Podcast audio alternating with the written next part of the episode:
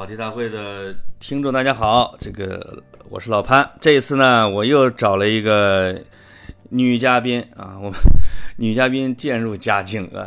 因为跑题的听众就特别喜欢听这个我约的我们各种好玩的女嘉宾来唠嗑。这一次啊，这个我是我才是个假文艺青年或者假文艺中年，我现在给大家邀请来了。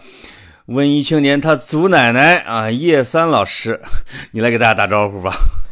呃，大家好，呃，原来这个贵节目是这种风格啊，啊，没没想到，嗯嗯，好吧。这个你你是不是准备看的都是那种正经节目的那种？呃，也不是吧，闲聊天。行，嗯。啊，这个没有我我我知道你对不不是一个很正正经的人，但是没想到这么不正经。没事，你来。每次节目哪一期录正经了，就会被听众所嫌弃。哦，哎，对，所以你就你听着你的声就跟躺着录的似的，这种最佳状态。我确实躺着，我刚特别好，刚醒，还没起。嗯，但。啊，那你你你只要保证你的这个嘴巴离你的手机的距离啊，可以，这个音质不飘忽就行了，是吧？嗯嗯，哎，这个本身这个呃有有有有两个由头啊，一个是跟岳三老师约了这个时间可不短了，但是我已经晃点了他 N 回，但是以晚上看球睡过头为主要原因。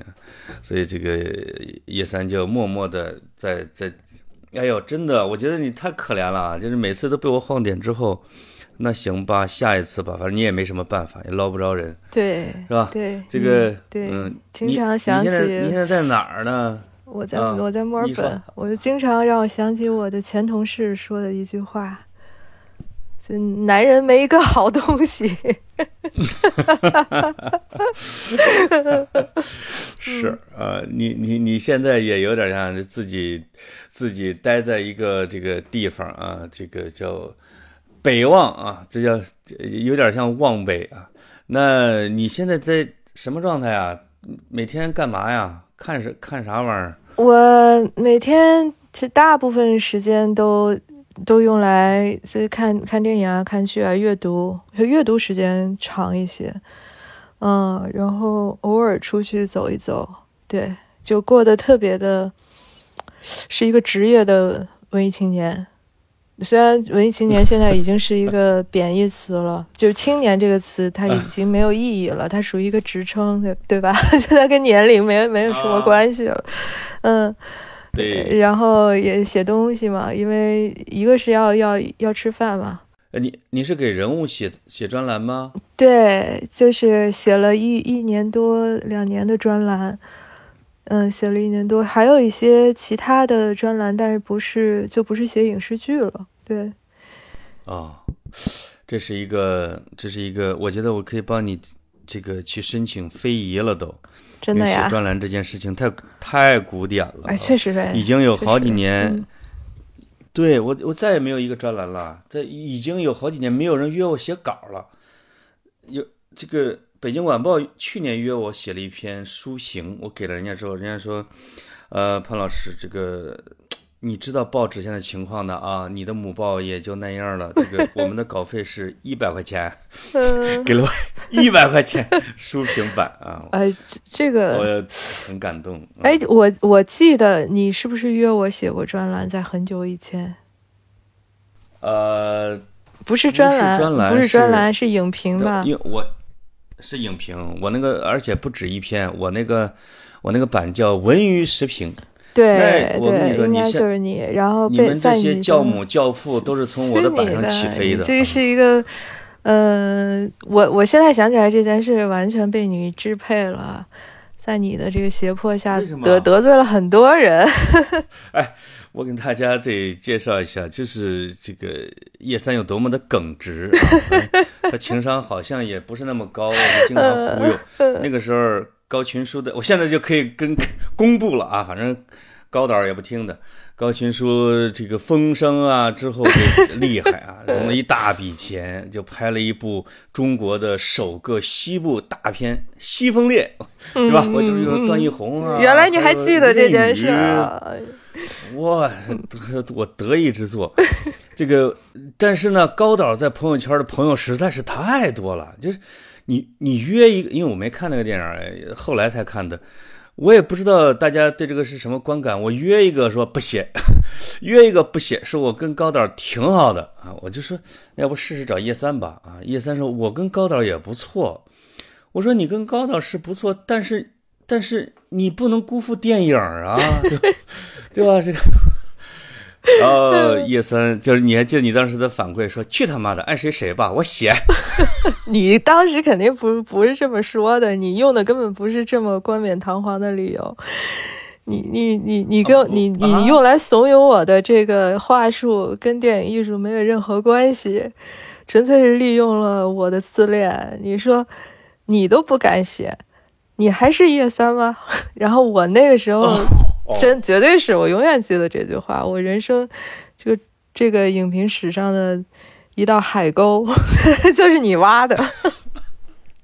哦，不是那句这句话，难道这么肤浅的一句话 就能对你产生什么影响吗？我对啊，然后我就说去你妈的，那就写呗，爱谁谁。我主要是想啊，你当时就所在媒体，我也没想到他会有那么大的影响力，我没想到他会看见，这是我。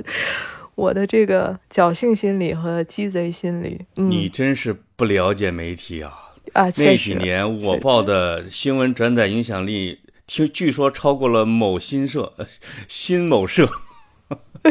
我我当时应该刚刚回国，然后对国国内的这个媒体形势也不太了解，然后我那时候年轻气盛，特别容易被人利用。嗯，你接着讲。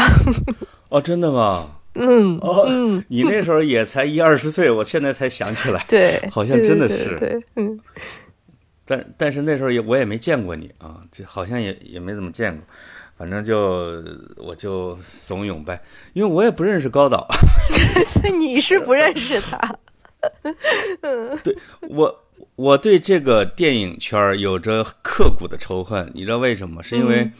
我从业一二十年，我大小也算个影评人和影评编辑吧，嗯，从来没有收到过一份红包。哎呀，因为我那个板上啊，都是在骂他们，就是他们的这个电影的开幕式，我听说说尽量不要喊潘采夫，有人嘱咐我们的电影记者。我跟我跟你说啊，对，我也没有收到过红包。我觉得这个事儿跟。你怂恿我写的这篇影评有很大的关系 啊！真的吗？嗯嗯嗯，你那是开山第一炮啊！弄了半天，那肯肯定不是第一炮，但但是是引起恶评的第一炮吧？对对，引起了导演的反感的第一炮。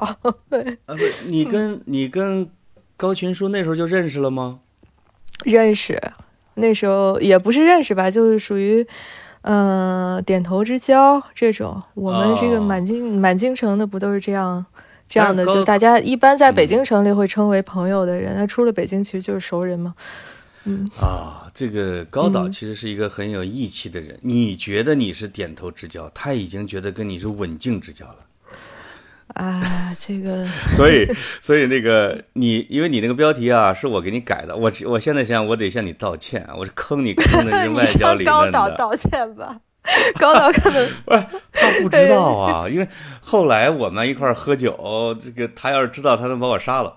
这个我从来没跟他讲过，是我约你。你们俩还一起喝酒，你你是人吗？他后来恨了我很久，他还跟你一起喝酒，你这男人没一个好东西。我后来在那个小猪 短租还邀请他当我的房东啊，还当了一年呢。太过分了，真的是。这个，你你写的那篇评论非常好，然后我就从里边摘出了一句话，这个当标题是。我现在记得一个字儿不差，我只记得有好多，不是我只看见有好多好多马。这个，对，这个标题好像是我起的还是你起的？忘了，可能是我起的。这么贱的标题应该是我起的。我后我很快就在高导的微博上发现了他写了一条微博，好像是，嗯，什么有些朋友你什么你很爱他，但是他辜负了你。我没我没看见，我好像没关注他。啊，呃，但是后来后啊，后来发生的事情，我来给你补齐啊，把这个拼图。后后来我去广州出差，然后就跟当地的朋友玩嘛，我就不点名了，保护线人。然后，但是他跟高导是很好很好的朋友，他们以前合作过。然后 我们就一起喝酒，然后就谈起了你改标题的这篇影评，然后他就说我深深的伤害了高导，我就五雷轰顶，因为我第一没有看到他的微博，我也没想到贵刊有这么大的影响力，我非常的郁闷，因为本质上我还是一个。我不能说我善良，我只能说我怯弱，我不太敢得罪人。其实，在现实生活中，我在网上就不认识的人，我就是我看到一个 ID，我不会觉得他是个人，呃，那个不算数。嗯，你当时的第一反应是说别得罪编辑，结果忘了得罪导演这事儿啊。对对，这个鸡贼其实没有躲过。然后我我这个朋友还是一个多事之人，他说：“来，我给高导打个电话。”啊，你那个哥们儿啊？然后呢？女孩儿，呃，我我这个我这个小姐妹，然后就打呀，因为当时我们都喝多了，然后电话打过去，高导应该当时在北京，他也喝多了，然后那就对骂起来了。对，没没有对骂，然后喝三个。喝的差不多的人在电话里进行了一番完全没有交集的谈话。我记得高导在这边不停的重复：“我是个傻逼吗？我是个傻逼吗？”我我觉得这件事还是给我留下了很重的心理阴影，真的。我我们在这里边要重申一下，高导还是一个非常有才华的导演。啊，高老师，我也要向你道歉，我要向你道歉。我我以后再也不写影评了。别，不不不不，那是导演界的损失。这个我跟你说，这高导已经是属于胸襟博大的了，真的，真的，真的，真的。嗯，这个我曾经写过一个剧的剧评，我，哎呀，我也也会传到人家耳朵里。反正总之吧。写了个之后，人家也是万分不能理解，问了很多次我为什么要这么写，我说等等，这就感觉你就伤害了人家的自尊啊，弄得我也挺尴尬，所以还是认识人少一点好，对吧？对，你你你难道没有发现吗？你所逛荡的电影圈，我根本没有我嘛？人家从来也不喊我啊。确实，确实，确实，我我我很晚很晚才才意识到。就是人生应该这样的，你如果或者说啊，你你可能你的工作稍微沾一点点评论的话，那你认识的人越少越好。哎，这个跟他们少喝酒，少少少搭个人家。对对对，确实是这样。所以你你本来你是在西方学电影的，你应该学的是《纽约时报》的影评人和书评人那样的。我跟你们都不照面啊，谁也别打听谁。对吧？我互不来往，他们好像有这个行规啊，是吗？我嗯，我没发现。但是在在我们国家，如果你遵守了这个行规，你连电影都看不着，有时候，对吧？这个这可能根本就不了解这个行业了。那现在又到你输了啊！这个叶三老师出了九月份啊，这个在漓江出版社出了一本回放。这个在一次次重温中为我们提供崭新的观影体验和感知维度，这肯定不是你写的。哎呀，这个这个这句话，对我也写不出这种词儿来，那也是我编辑写的。嗯，呃，对，这个这个书你是怎么缘起呢？漓漓江社是个老社了啊，这也以前也找过我。嗯嗯嗯，这个这个书啊，五年前的是吧？你这是五年之内，十几年前。这个对九万字十几年前的，嗯，这个书其实缘起就是我的我的编辑，他是我第一本书的编辑，就这本书的编辑 彭一文老师，然后他就跟我说：“你再出一本呗，因为我距离上一本那个我们唱也得有个两三年了吧，三四年我也没算，反正得有几年没没出书了。”他说：“你再出一本呗。”我说：“我什么都没写。”他说不可能，然后我就 我就自己搜了搜，我就发现好像能够凑出凑成一本书的，就只有影评、剧评啊这这一块儿，其他的就就都很散，就连九万字都不够。啊，这其其他的问题，你那个九万字是就是因为它是九万字，对吧？对对，九万七四千多字，四千四千字回馈消费者哈，嗯。这一本够的，我觉得这一本儿还是有个九万字的。呃，删了一些，删之前十万多。啊，删了，哦，对，删了一些，加上这个排版又比较稀松啊，还真是挺 二百多页，呃，二已经有二百多页。但是这本书我特别喜欢，我要跟我们的听众推荐，因为叶三写的影评啊，他不管是命题稿啊，还是他自己有感而发的稿，他写的都是独自己的风格，跟别人写的他就是不一样啊。而且野路子嘛，呃，对不？而且叶老师不专业电影出身的啊，而且叶老师有一个特别大的优点是特别喜欢写那种接地气的影视剧，这个我觉得是你跟那个 特别那个有点装的那些是完全不一样的。你怎么会写情深深雨蒙蒙呢？而且还解构的像模像样的啊！你真看了是吧？我我看了这里所有的剧，我都看了。这个是因为这个他不是给人物写的专栏嘛，然后人物的编辑指定的，有一些是我跟他商量的，有一些是我自己报的，他觉得可以，但是主要的领域就集中在国产电视剧。嗯、国产电视剧，但是但是国产电视剧里边，我看你写几篇之后，可能为了 把这个胃口再往上调节一下，也会写一个《请回答一九八八》呀，《权力的游戏》啊，这种的啊。对对对，嗯嗯，就那大部分都是国产剧，嗯。但是这里边有一些特别好哦，《琅琊榜》还是写了的，对吧？对，啊，对《琅琊榜琅琊榜》是你特别喜欢看的吗？我觉得《琅琊榜》是这几年十十年内，也不至于十年内吧，反正就是我印象中啊这一类的剧里面质量比较高的，相对而言，就还能看。对嗯，嗯，对，而且嗯，其他的男女我又要得罪人了啊，其他不说了，就《琅琊榜》还能看。啊。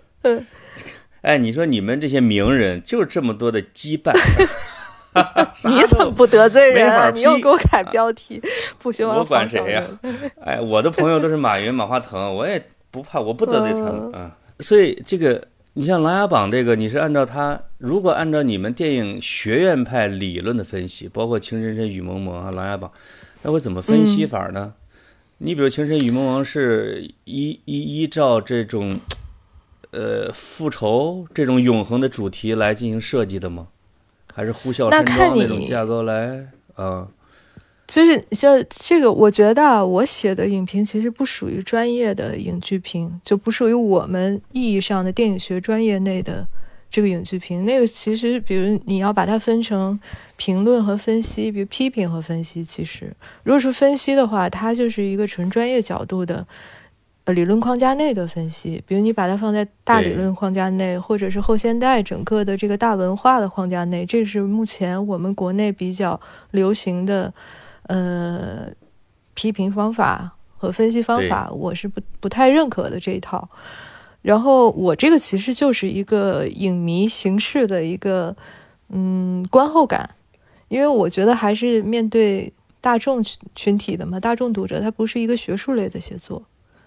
嗯，如果嗯是把它放在理论框架内，其实更容易一些，因为它没有任何我感受性的东西，没有任何我价值判断的这一部分的东西，它纯粹就是一个学术性的一个一个讨论，对学术性的一个分析，我觉得那个其实更容易，对于我们专业出身的人来说，嗯。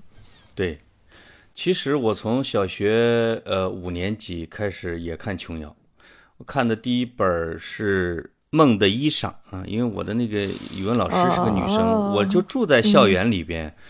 这个《梦的衣裳》里边不是这个让我印象最深的是这个女女主人公晕倒了还是什么，反正昏睡，这个男主人公呢就在旁边替她弹着吉他啊，这个女主人公好像睡了一两天。发现男主人公已经把她的手指头皮儿都弹没了。我当时，哎呀，我作为一个小孩儿，我对这个男主人公肃然起敬。我说，他怎么能把自己的手皮给磨没了的 啊？这个太牛逼了啊！这个从我的出发点，那烟雨蒙蒙这个要按照你写的，它的框架在琼瑶的小说里边是还挺宏大的，甚至有点像上海滩那种感觉的，有没有这种感觉？他他这个剧其实他最后的那个版本稍微有一点，其实我觉得啊，就烟雨蒙蒙本身这个小说在琼瑶的作品中还是比较特殊的。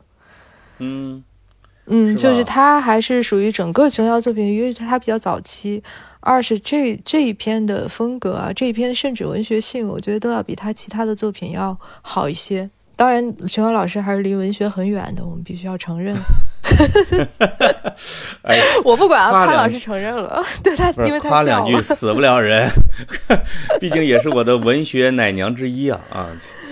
就我呃，真的，这是也不止一两代人的有意无意的也会影响到啊，这种。嗯，是是是的，嗯，感觉他写的那个时候还是要要必须得加入一个大时代的框架啊，这种这种好像才显得像文学，跟后来他的那些东西已经真的是不一样了。对他早期的还还是可以的，就像我其实里面写到了他有一个历史的纵深感嘛，啊、然后他写了一些很多背景，包括这一篇的 整个风格，其实我觉得他是在向，呃，呼啸山庄去有意识的呼应，我觉得还是比较特殊的这一篇，嗯，对，哎，我觉得嗯。这就是咱俩高级的地方，人家都骂琼瑶，我们都夸他。另外一个还有一个大家都骂的，我们也要夸的海岩嗯。啊，哎，海岩呃真的是也是们就要跟大家反着走，我们有真个性朋朋克都，说南都说海岩嗯是南琼瑶，但是我看了你分析他的《玉观音》之后，我觉得写的挺好的呀。那个我不知道他写过哪些啊，《永不瞑目》他是他写的吗？是是是，嗯啊，那个也是他写的。那我喜欢啊，我喜欢欧阳 对对，忽然喜欢上了，嗯啊，这真的真的真的，我就觉得人家作为一个大董事长，就是昆仑饭店的那种董事长，人家屈就给你写点言情小说加警察小说，怎么了？这个这是人的爱好，一个文艺青年的永恒的之心啊，是吧？嗯，就是文艺青年的最高，对文艺青年的最高阶段就是我们不靠文艺创作赚钱。真的，他还钱不缺钱。嗯我印象对他最深的是，我记得是方舟子还是谁质疑，呃，海岩抄袭，把海岩给气着了。海岩哆哆嗦嗦的把自己攒的几十年的手稿，因为他说自己不会电脑打字儿，然后摆上了一地面都是自己写的各种各样的小说的手稿，这一下一下就超越了韩寒的境界啊！就是没有、啊再没有人质疑他了，因为他说我写的多苦啊，我不会电脑哎，打不是字啊啊！但但在啊逻辑上，这个是不通顺的呀。他他手写他也可以抄呀，对吧？呃，那多累啊！哦，你的意思，这哎，这个就是有人质疑韩寒的，就是这个啊，说你韩寒把自己手稿拿出来了，你怎么抄的那么顺溜啊？啊，对吧？这个不是、这个他不是方舟子说他抄谁呀？方舟子说韩寒抄他爸爸呀，不是不是哦，你说啊。方舟子说韩寒抄他爸爸，没他没说海岩抄别人啊？呃，没说海岩抄谁。哦，我记哦，因为我记记海岩不是很清楚了，不知道是方舟子嗯。还是谁，反正质疑说海岩抄袭啊什么之类的。因为他推荐的啊跟你是一样的，说他推荐他推断的逻辑是，他作为一个董事长啊，作为一个繁忙的商人，他这几十年的高产是我们所不能想象，超出了人类的肉身啊。海洋说：“嗯 我就是这么苦，我就是这么苦，我就是这么写的。，呃我我我们承认海洋老师很苦，但这仍然不说明问题。不能说明问题。对，在逻辑上是不成立的。另外一个，在影视圈啊，就是嗯，抄这件事情对他们来说是低端的一个东西。呃海岩可以找个枪手嘛，对吧？就是如果他忙的话，那那是之前吧，现在影视圈就啊抄袭啊、洗稿啊，这不是已经是正当创作手法了吗？是吗？你，看我又得罪人，我一得罪得罪一圈儿，哎，我们聊的都是我们不认识的，太好了啊，好吧，好吧，从来没什么交集的。那你这本书里边啊，就是还除了像《一九八八》呀、《权力的游戏》啊、《老友记》这种我们都喜欢的一个，我其我对其中有一页特别感兴趣，尤其是其中一个题目，这个跟你的书其实关系不大，叫库尔特·安德森，他说他写了一本书，叫《为什么九十年代是最好的十年》，我突然对这个题目特别感兴趣。呃，为九十年代是最好的十年，这个这个判断，我感觉不仅仅属于他们美利坚。感觉在我国也有点这个意思，就是的，嗯，你对你你你，比如说有人是怀念八十年代，有人觉得两千年，你有没有觉得从电影什么角度来说，或者还是什么经济，或者说社会的新啊啊新来说，我们的九十年代也挺挺好的吗？就是的呀，是的呀，我特别认同啊，所以其实那那篇是应该写《老友记》嘛，他是。他其实就是扣着这句话去写的，对，九十年代最好的十年。嗯，《老友记》是一个我唯一的会会每年都要重复看的一个，虽然我看的很晚，特别晚，特别晚，大概三四年前才啊，那那那是够晚的。对，所以所以我每年看也只不过看了三遍。那那个里边，呃，因为大家现在公认的评价，你会发现。当他播的时候，大家最喜欢的可能是 Rachel 啊，或者是 Rose。嗯，再过一小阵儿的时候，大家会喜欢是呃 Joy 啊。但是到最后，又过一段时间，过十年，大家哦，发现自己最喜欢的是 Phoebe 和这个嗯 Chandler。在 Phoebe 和 Chandler，你觉得他们两个为什么会最后会成为一个最复杂的，或者大家最惦念的一个人呢？尤其是 Chandler 刚刚又出了一本自传，我看啊。啊，他是是说大家喜欢这个演员，还是喜欢这个人物形象啊？呃，角色，角色啊，在在在这个肥皂剧里边，角色跟人，尤其是 Chandler，可能是啊，融合的比较比比较紧密。我我觉得 Chandler 这个形象，他可能更加符合我们当下的呃年轻人的这种嗯心理上的接近，或者是审美偏好。因为他其实是一个挺弱鸡的人嘛，从一开始，他家庭就原生家庭嘛，年生年轻人不特别喜欢用原生家庭来说事儿嘛，他原生家庭很变态的一个家庭，一个性少数。然后这里面我插一句啊，嗯，这个我一直认为《老友记》里边长得最好看的女性角色是钱德勒他妈。我是不是心里有病啊？啊，还还行。你有你有没有这种判断？你跟伍迪·艾伦有一拼。就他撩 Joy 的时候，你不觉得特别有诱惑力吗？我觉得确实，但是我觉得这可能暴露年龄了，因为要上了年一定年龄的这个男性才会有这样的。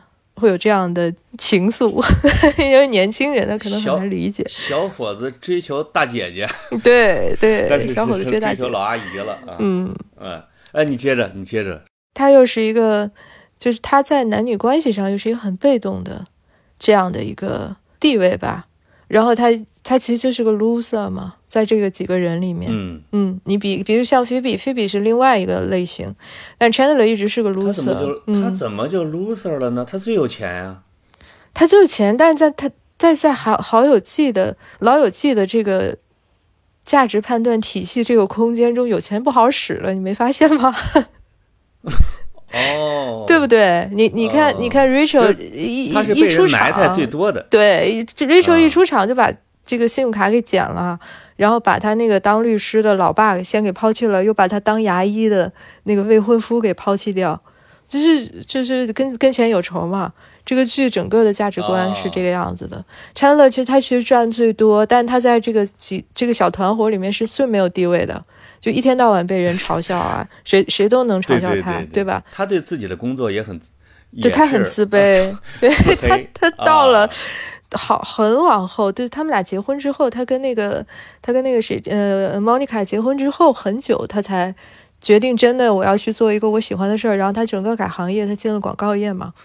是吧？这个情节出现在非常往后，所以他之前一直就是一个我们用现在的流行用语说，他就是一个社畜嘛，就是为了赚钱。是吧？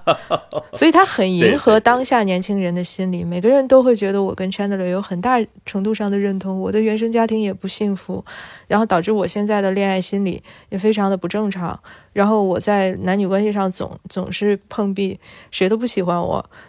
好像真的没有什么人喜欢他，他去泡姑娘基本上都是失败的。然后他只有碰到了 Monica，Monica 是一个很强势，就是他们俩是很互补的一个性格。然后又是、哦又是从好朋友哦开始，慢慢进入到情侣，对，然后进入到婚姻。对我觉得这这个里面应该有很大的原因。那这个演员本身其实他跟 Chandler 挺像的，他后来应该是有那个酒精上瘾啊什么，然后然后又发胖啊，就是他在生活中好像也是个 loser。对，嗯。是，呃嗯，就是也多愁善感，对吧？就是他在那个剧里边是最多愁善感、犹豫不决哎，呃，思考问题最深的。嗯，但我看这个剧的时候，我第一第一眼我最当然我会觉得 Joy 跟我比较像啊，这，嗯嗯，但是我最喜欢的就是 Chandler，因为我跟他都有那样特殊的幽默感啊，就是嗯别人理解不了，别人理解不了的幽默感。嗯，对对对对对，他那种孤芳自赏的幽默感，嗯 对对对对对，就是就是他每当说幽默的时候，大家都要尬在那儿的那种感觉特别好。对对，这个书基本上也料差不多了哈，啊，太好了金，婚啊，金婚，我看到了金婚，金婚是我陪我爸爸嗯，在医院的病房里边，从第一集看到了最后一集。我会觉得天哪，从第一集干到最第四十九集，第五嗯第第啊，干到了黄昏，最后说我们很幸福，就是我们中国式的虚假，完全的都被展现出来了。嗯你是怎么评这个这个金婚的呢？我没看这一篇啊。呃，我觉得它是一个，嗯，在当下很有意义的剧。它也许在它出现的当时不像现在这么有意义，因为在当时我们还在一个现实主义的一个影影影视剧的这个环境中。我我其实，在书里面写一句，我忘了啊，在哪个部分，我自己写的文章我通常记不住。就是说，如果哦我们还想从影视剧中得到关于婚姻和爱情的某些启示，那我就会推荐《金婚》，大概是这样的一个意思。这个是我真实的想法。哦，嗯，哦哟，那你跟我嗯刚才的判断完全是反着的，对吧？你看，为什么能从金婚里边得到启示？得到什么启示啊？就是你要把所有的东西放在现实生活中，尤其是婚姻，因为金婚，你看它标题起的是金婚嘛，它并不是金爱，对 对吧？它讨论的不是哦情感本身，不是爱情本身，它讨论的是婚姻。嗯，而且它是它是一个编年体，就是他每一集就是一年，然后拍了五十年嘛，所以是金婚。对，它是他是把这个中，尤其是中国人的婚姻，这个剧是特别中国，它跟国外所有讨论婚姻的作品都不一样，它特别特别中国，而且就是这五十年的历史，你看中国人的生活是什么样的，我们怎么样在婚姻中同时去面对个人生活中和公共生活中的所有的问题，我们怎么样放置自己的情感和欲望。我觉得这部剧是最最有启发的，它有一些东西是我 差点说超验的，不是超验的，是超过时代的，是超过超越时代的。嗯，这个这个里边就说的幸福与否是彻底的主观的判断，这句话怎么讲？那难道不是吗？就是我觉得是这样，我是没有办法说潘老师你是个幸福的人。我说这种话是对你的，我我觉得是对你的一种剥夺，因为你觉得哦一个人觉得幸不幸福，你只能对你自己做出判断，你是没有资格对任何人做出判断的。嗯，我允许你说我是一个富裕的人，我也允许你，我也很希望允许你，但我不能撒谎。那你觉得张张国立在金婚里边幸福吗？我你看者，他自己觉得他自己幸福吗？对，他自己说了，那他我我就相信他是幸福的，因为这个角色我说的这个角色，对这句话是他自己说的。他他后来跟他儿子去争论嘛，他儿子说：“我看你你们两个，就说他爸爸妈妈说你们吵了一一一一辈子，我不想过你们这样的生活，我就要做一个那个没有思想的猪。”他儿子说的，然后他说：“我不我不这么觉得，我觉得我和你妈这一辈子很幸福，是他自己说的。”哎呦，我跟你说他不幸福才怪了。人家蒋雯丽天天柴米油盐的，她天天跟李天娇谈恋爱啊。对，李天娇长那么美，谁幸福？那是我特别喜欢的中国式长相啊啊！左蓝同志。对对对对对，我特特特别喜欢那个演员。啊，是，呃，现在也是这个胖胖的，也也不把自己给饿成是是妖精那种的，特别健康。嗯，我觉得你们，哎呀，我又要说男人没个好东西。你说说说，哎，这个节目，我们这个节目以你你你你女女性观众多还是男性观众多呀？听众？呃，百分之五十对五十吧。但是我们的男人都挺怕女的的，嗯，你随便。那肯定啊，现在整个社会不都这风气吗？嗯，因为创始人就是这风格嘛。呃，就就你看你你作为一个男性啊，直男，你应该是个直男吧？我这你不用回答这个问题。我跟你说啊，这个这个佐证是这个我我这个直男的佐证是我不是跟那个尹丽川聊他一个什么剧嘛？嗯，聊完，因为我没见我，我认为我没见过他。他说非说见过。录完之后回来，我就说，我说尹丽川，你长得还挺好看啊。尹立川就。狂笑不止，说：“天哪，没见过你这么直的直男啊！”是吧？我也没懂他说的是啥啊。嗯，确实是。就尹立川老师真的脾气挺好的。你看这个人张国立这个角色，他幸福与否，你是判断他这一辈子啊？好吧，就是家里有一个很很很贤惠的老婆，然后外面又有一个嗯红颜知己，你觉得这个是幸福的？我觉得这挺傻逼的，这个这个这个价值判断。这就对了，我我其实也是想这么讲啊。你少来。我我我当时我是说，按照传统的观点是这么认为的。我一直觉得金婚里边的人好可怜的，我这是我自己的判断。是的，是是很可怜，很累，就可怜不可怜另说，但真的挺累的，嗯。但是陪着我老爷子吧，他经常感同身受的啊，我也不好意思说，我也不好意思说啥啊，就是他们那个年代的人都有自己的不幸，这个这个是可以理解的，因为这个老爷子晚年的时候跟我讲，哎，我对你们几个孩子最大的贡献就是给了你们一个完整的家庭，我当时瞬间就漂移到了这个金婚那儿去了啊，觉得对吧？他他他有他固有的坚持的东西。对，就是他们那一代人的局限性，比如现在很多人会把他生活中的很多不幸归结到原生家庭，我觉得这个也是一条。就比如说父母会觉得我们其实很很辛苦，我们 我们承受了很多，只是为了给你一个完整的家庭。完整的家庭不一定是合理的家庭、幸福的家庭，或对孩子成长有利的家庭。对吧？然后，而且你这他妈不是你应该看的吗？谁让你结婚的呀？谁让你生孩子的呀？这是你应该承担的责任啊！这甚至都不是，但是不是一个可以拿出来夸耀的事情，这是你应该完成的义务。不是，但是但是对于我来讲啊，就是呃，原生家庭没有带来不幸，反倒是很幸福，就是因为因为这因为家庭会变的。至少我老爸和老妈在他们的前半生是非常的恩爱的，就是嗯，让我我和我弟弟妹妹过过了非常好、非常幸福的童年。嗯，后来人家打打闹闹的时候，我们已经都跑了，我们就根本就根本连同情都不同情他们，我们自己窜了，剩下人家了。所以呢，我们也也没幸运，嗯，对对对对，也没资格说他老人家什么不是啊，他。他在天堂安息吧，这个，这个啊，你的那你的书我们就聊到这儿，我再跟大家推再推荐一遍啊，回放。啊，这个这个这个书名非常好，叫回放，而且你们漓江社有你的签名书吗？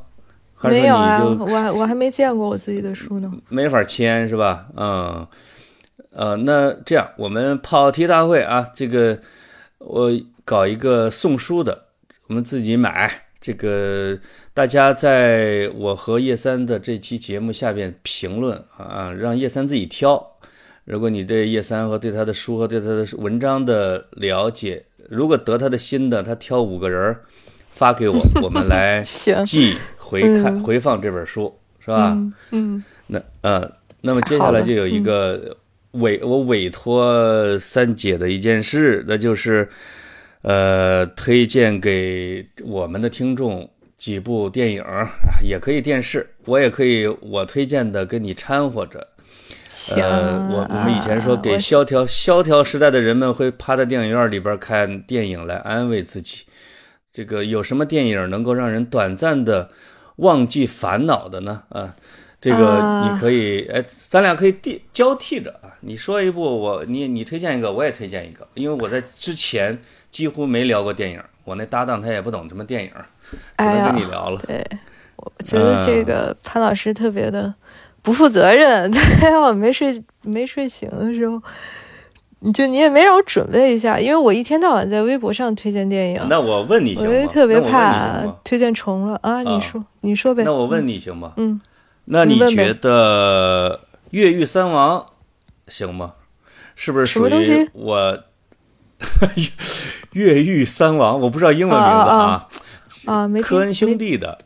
没没越狱三王还可以吧？科恩兄弟喜剧片吗？和大地惊雷，大地惊雷我这种大地惊雷我推荐看原版，因为他的这个是翻翻拍嘛。什么？对啊，你不你你不知道什么叫为什么？这个我是在陈述一个事实，它有什么可为什么的？不是，我当时不，我刚才闪耀了，是谁在抄？是谁在翻拍科恩？我突然又反转了一下，是。科恩翻拍的别人是吧？对啊，对啊，科恩翻拍的别人。那他翻拍的谁？我我我我找找啊，找找那个导演叫什么？呃，没事儿，那让让他们去查去吧。对，让他们去查。我记得是七八十年代的老版那个电影，就是你看过老版，你就会觉得科恩兄弟啊，六九年的亨利哈萨维这个。导演，嗯，六九年的，就是他的那个老版和科恩兄弟的这一版的区别还是挺大的。我相，我我我我觉得我在这不不做什么，嗯，就不先给你们任何这先知的这些评价，你可以先去看一看。嗯，对，说到那说，他气质气质完全不一样，是吗？说到大地惊雷啊和牛仔片儿。这个，因为你说过你特别喜欢看西部片儿，当然我也喜欢看啊我，但是我不喜欢看前期那种太简单的，我这个后期的还好一些。那你为什么喜欢？你作为一个女，呃，sorry 啊，我又我又犯错了。你为什么？你看，你看，刻板印象 了。对对对对，你为什么那么喜欢看美国的西部片呢？我不是特别的专门的喜欢看这一类别，我只是喜欢看这一个类别中的某些电影。比如，我觉得跟你一样，不是特别喜欢看早期的。比如说，我最喜欢的一部叫《正午》，叫啥？正午。正午，对，就叫正午。我之前供职的媒体就我起的这个名字，嗯，就叫就是因为这部电影。哦，对，就叫正午。是一九五二年的电影。你的意思是说，你们这个界面的这个栏目名是你起的呀？对，就叫正午。我们起了一堆，最后挑了这个，对对，就叫正午。嗯，哎呦，挺好的。还有吗？还有，你说西部片吗？我我想想啊，我我觉得给不能推荐特别苦逼的吧？不，西部片有特别苦逼的吗？啊，比如西部往事有啊，特别苦。是吗？其实往事不算苦啊，有一部最苦的叫，也是我差不多是我第二喜欢的西部片，叫《伟大的寂静》。就它，它也属，它其实像跟正午一样，他们都属于反西部片。伟大的或修正主义西部片，对，《伟大的寂静》啊，《伟大的寂静》。对，寂静是里面一个人物，对，他就叫寂静，特别苦 逼。我我觉得就是，嗯，你如果心理变态的话，你可以去看一下。我天，真的挺苦的。啊，我不推荐这部，因为现实生活已经很苦了。大家去看那个什么吧。那个，你你还行，你你龙虎小霸王啊，看这部，这是个近似喜剧片，就是它比较欢快。对对对对，这个是各种榜单里边都排位很高的。我哎，我那我推荐一个哎，《光珠六壮士》六壮士是不是符合这个标准的推荐的片子？《光珠六壮士》不是不是西部片啊？我已经跳走了，你还你还有名单呢？西部片啊？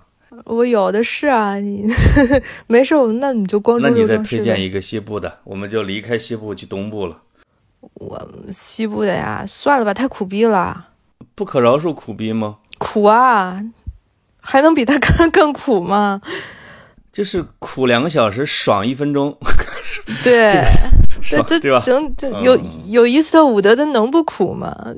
你别别别看西部片，别看西部片儿。哎，他的老爷车，哎呦，我跟你说，我我看的感官最不好的是，呃，不是，是百万美元宝贝，我哭的呀，苦啊苦。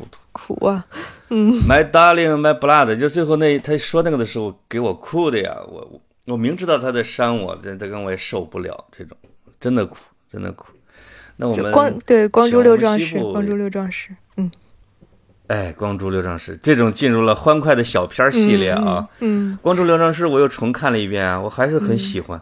你喜欢怎么样？你评价这个是不是可以给大家推荐？喜欢，对我同意，我我跟我加一棒，嗯，加一个啊。哎，还有一个电影，我觉得你不一定看过，但我看过的，我不知道推荐会不会挨骂的，叫《动力春光》，看过吗？我没看过，这这是个啥？听起来这个它的英文，它的英文应该是叫 The The Whore。这个它的它它其实是一个大呃流行天后演的，你你你回头可以看一下，我觉得你可能因为嗯，是她扮演的是一个奶奶在里边，她的小因为他们是一个穷人家庭，你看我我推荐的电影啊都是穷人家的乐儿。他的孙子得了一个重病，需要去澳大利亚，就你们那儿去治病，但是他们家都没钱啊。老奶奶最后就自尝试各种工作机会，也说老奶奶也五六六十五六十吧，五十多岁。她后来在这个伦敦的色情场所找到了一份工作，是透过一个洞，用手 哦来来来用做一个手艺人。他赚了很多钱，那个老板也很支持他啊。就然后他的儿子和儿媳妇儿，他儿子对他很不理解啊，他就救他孙子过，但是他儿媳妇就非常感动啊，对他儿子进行批评啊，最后全家人都很幸福啊。呃，这是跟、哦跟光珠六壮士一样，是英国式的幽默的，嗯呃，嗯带有一点心酸小的小人物苦苦中作乐是吧？呃，小人物苦中作乐的啊，这一类的片子，你给给我们找找。这样的话，我觉得可以看一下，就最近几年比较好的一个电影《酒精计划》。叫什呃什么计划？酒精计划，酒精计划，这是哪国的？呃，我我看一下啊，丹麦的，应该是啊，应该是丹麦的，哦如果我没记错的话，是那个麦斯米克森主演的。他他他也也是小人物，他也是小人物，但是中年中年知识分子吧，算是知识分子，因为他演的是一个高中老师，然后也是在这种极极其苦闷的刻板的生活中，怎么样就找点乐子？我觉得已经谈 对对谈不上什么自我救赎这些东西，我觉得我觉得大家可以看一下。没有自我尤其是最后的那个结尾，还是挺好看的。就这种片子的主角是不需要自我救赎的，需要救赎的是别人。他也没救别人，呃 不，我说需要救赎的是那些导致他们现在命运的那些人，我是这个意思啊。对我，我比较喜欢这个电影，就是他没有说去，嗯，给自己找各种各样的借口或者理由去责怪谁，去抱怨谁。就是生活，其实它就是长成这样了。其实这跟我们每个人的体验差不多。就生活它就是长成这样了，你赖谁呀、你只能，你只能，你只能赖命运，对吧？就命运级别的这种，这种苦闷。然后你怎么去对付它？你怎么去应对它？就最后你发现也应对不了，但是你还是得活下去。就听起来挺丧的，但是这个电影挺好看的，尤其是结尾，结尾很好看。嗯，好，我觉我觉得你刚才说了一个特别好的一个看法，就是跟我们或者说跟你的那些导演朋友们拍的片子不太一样的啊，就是呃不太苦大仇深啊，就是有时候一定要给自己的苦找一个根儿来啊，这个，但是这成为套路了也也就不好了。我我我推荐一个浪子回头金不换的，但是 就是刚才就是表现了刚才我说的这种啊，就是他不愿他他不去追究什么我终极的苦难是来自于谁，他是他是我们苏格兰的一个电影叫《Andros Share》天使的一份儿。啊，我知道，哎你不知道你嗯看过吗？喝酒的，嗯，他跟酒精计划很像，那哎看过看过，有点嗯像哈，对，他那个就好在是什么呢？就这一批坏孩子啊，真的是通过了再一次作案来实现了改变自己的人生。呃，而且呢，关于威士忌的，嗯而且也不会谴责他们啊，对吧？就是就是他们所在的环境和他的观众又觉得这帮人流里流气的，哎，改变了，找到了工作，给老婆和孩子带来了稳定的生活，多么好的一件事儿啊！这要换一个评评论环境，有可能就觉得这他妈什么导向啊，对吧？我我我一直特别喜欢这个片子，这几个无脑的小小混混儿，我太喜欢他们了，跟真人似的。嗯，苏格兰、英格兰特特喜欢拍这种电影，嗯，哎，就是呃，我毕竟我是觉得他们是有这个王尔德的啊，他们这种自嘲是吧，和这种对对哎对，自说得特别的对，精神就他们。他们嘲笑世界的同时，是把自己也放在里面的。我觉得这是我最欣赏他们的一点。对，这这我觉得真特别好啊。那嗯你觉得钢的琴有点这劲儿吗？没有，你特又让我得罪人。呃，不是，你你你你不是这个，这因为钢的琴现在已经神片了啊！我昨天还又看着呃字幕版的钢的琴又看了一遍，给我乐的呀，因为已经被解读的了啊，已经被解读的，我都不知道那个那个深度里边体无。完肤了是吧？啊，对，你怎么评价这个片子？太没见过世面了。我觉得配乐挺好的，音乐特别棒？构图呢？怎么了？构图呢？啊，构图一般吧，就是哦它没有什么让我就是惊喜的地方。当然，我要求比较高了，因为我看电影有点多，我也不会对一般的电影提出你一定要让我惊喜这个要求。但他他怎么说呢？我我说一个感受吧，就是我能看，我觉得这电影能看，它不它不差。然后你如果非让我去评价它的话，我觉得我会把它推推荐给其他人。如果你给我限定一个范围，就一定要我推荐建国以后的国产片，然后又不能推荐特别特别主流的话，我有可能会把它推荐给别人。他他在我这是这样的一个位置。哎，但你说，如果说叶老师你给我推荐一些电影，那我可能不会优先推荐他，就这样的一个。天哪！对，他不差，我觉得他不差。嗯，万万没想到但你你你现在评的都是人情世故啊啊！对，那怎么办呢？我要保命啊！我一天到晚在微博上推荐电影，然后来一帮人问我你为什么不推荐国产电影？你这个西狗，我怎么回答？你告诉我，我怎么回答？嗯，哎，我说实话，我也是个死，对吧？我不说实话，那我对不起自己，嗯，是不是？我除了删除拉黑，我能干嘛？那现在给你一个赎罪的机会啊！建国以后的嗯你还能看得上的呃电影儿，哎，你你可以再推荐两个，对吧？以加强我们这个推荐的国产片的比重。挺多的呀，我在微博上推荐过一大堆，这个我们不能偷懒，你在节目里边再给列几个。大概推推推荐了二二十多部吧。但我是真的不想这样去推荐电影，就是它实在是太双标了，你明白吗？比如有一些是我心甘情愿愿意推荐的，比如《黑炮事件》，尤其是现在看，但它也挺苦的啊。比比如小街这样的电影，我觉得你把它放在全世呃就世界电影的这个范围内，它一点也不丢人，是我可以理直气壮的去推荐。嗯，就像小街，像黑炮事要件，我们嗯要的就是这个就行了，对吧？就有这两个电影已经打底儿了啊！我跟你说，我们跑题的，我们跑题的听众的三观是非常好的，特别好。真的你吗？对你从评论里你会嗯看出来的啊。这个我还有没有什么遗遗漏的，或者你能脑海里马上能想起来的，赶紧给大家再列一两部，我们就可以结束了。我可能推荐电影都比较老，就像那个刚才说的这两部《七呃光荣的愤怒》，大家看一下呗，曹保平哦老师的处女作，哇这个应该是零零年以后的，嗯，光荣的、嗯愤怒，光荣的愤怒。光荣的愤怒啊！还有我，我想想啊，有一部电影啊，我觉得挺适合当下看的，叫《太后吉祥》，陈佩斯老师演的，陈佩斯老师哦和斯琴高娃老师演的，嗯，还有陈强，对，对，叫《太后吉祥。吉祥》，嗯，哎，这个为什么当下看着好呢？大家就有缘人自悟，好吗？好吧，嗯，呃，还有一个我们河南的小电影叫《鸡犬不宁》啊，大家有兴趣可以看看。啊，鸡犬不宁也挺好的。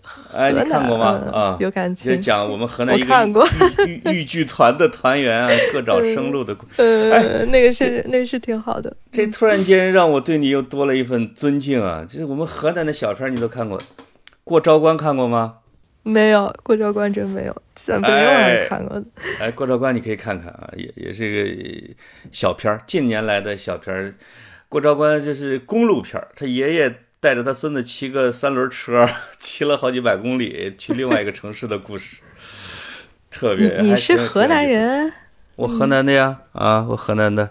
哦？嗯哎对用河南话的。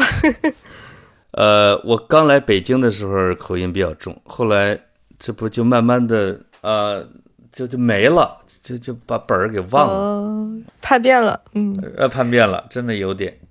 那行，那我们今儿个呀，这个聊你的书和聊电影，就我们就聊到这儿。接下来，我觉得你要是感觉好，我们再谋划谋划，再想想多聊点什么。对吧可以啊。可以嗯，啊反正趁你闲着，等你回到国内，也就捞不着人了啊。